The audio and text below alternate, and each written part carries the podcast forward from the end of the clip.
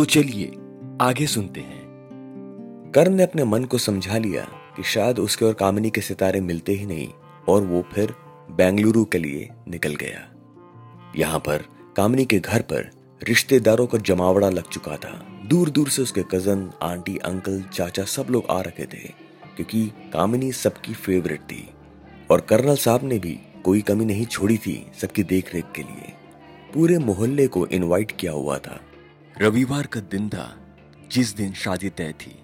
उस दिन सुबह साढ़े छह बजे कर्नल साहब को फ़ोन आया कि जिस बस में बारातियों की बारात आ रही थी, वो बस खाई में गिर चुकी है और कुछ ही लोग बचे हैं। कर्नल साहब को नींद से उठे होने के कारण इस बात को समझने में समय लग रहा था। वो कई मिनट तक फ़ोन पे यही पूछते रहे, क्या आपने सही जगह पे फ़ोन लगाया है? शायद उस बात को स्वीकार नहीं करना चाहते थे, लेकिन सच यही था। उस बस दुर्घटना में विक्रम की मौत हो चुकी थी और उसके साथ साथ उसके कई रिश्तेदार और परिवार के सदस्य भी मर चुके थे। अचानक सा मातम छा गया। कामिनी अपने होश खो बैठी थी। उसको इतना सदमा लगा कि वो बेहोश हो गई और उसके कजन्स और रिश्तेदार उसको अस्पताल ले गए। कुछ दिनों बाद कामिनी अस्पताल से घर लौटी। उसकी पूरी दुनिया उजड़ चुकी थी। वो किसी से घर पे बात नहीं कर रही थी। लेकिन कर्नल साहब, फौजी इंसान थे। वो जानते थे कि लाइफ में ट्रेजिडी को कैसे हैंडल किया जाता है। उन्होंने अपनी बेटी को बहुत समझाया और बोला कि नई सिरे से ज़िंदगी जीने की कोशिश करो। और ये सही भी था। कामिनी ने बाहर आना जाना छोड़ दिया था और उसके पेरेंट्स इस तरह से अपनी हंसती खेलती बेटी को नहीं देख सकते थे। उन्होंने उसको बहुत समझाया और कहा कोई जॉब देख लो, या आगे पढ़ाई करने का विचार करो, लेकिन उसका मन नहीं लगता था।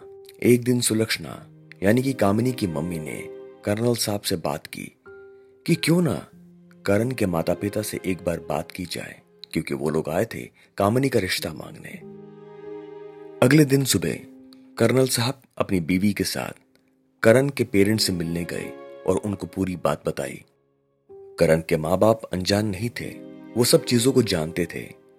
उन्होंने सिर्फ़ इतना ही कहा कि हमें एक बार करण से बात करने दीजिए कि उसका क्या विचार है। करण के माँ बाप ने करण से फ़ोन पे बात की। ये सब सुन के करण के मन में सैकड़ों विचार आ गए। उसको कॉलेज का समय याद आने लगा। उसको उसकी गलियाँ याद आने लगी। वो बातें, कामिनी की शादी के लिए उसका सजा हुआ घर याद आने लगा। और फिर उसने सोचा कामिनी पे क्या बीत रही होगी? उसने शाम को फ़ोन करके अपने माँ बाप को बोल दिया कि मैं शादी के लिए तैयार हूँ।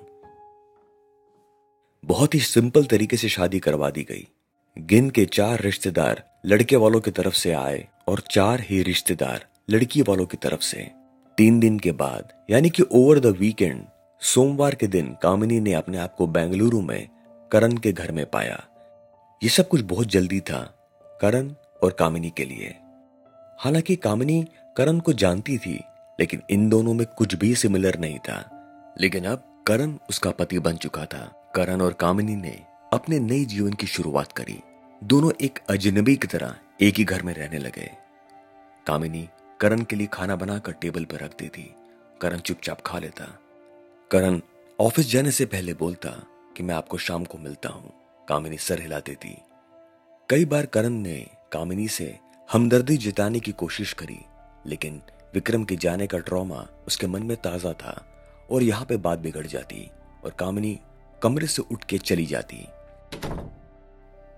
अटूट रिश्ते में आगे क्या हुआ, जानने के लिए सुनते रहे टाइनी कास्ट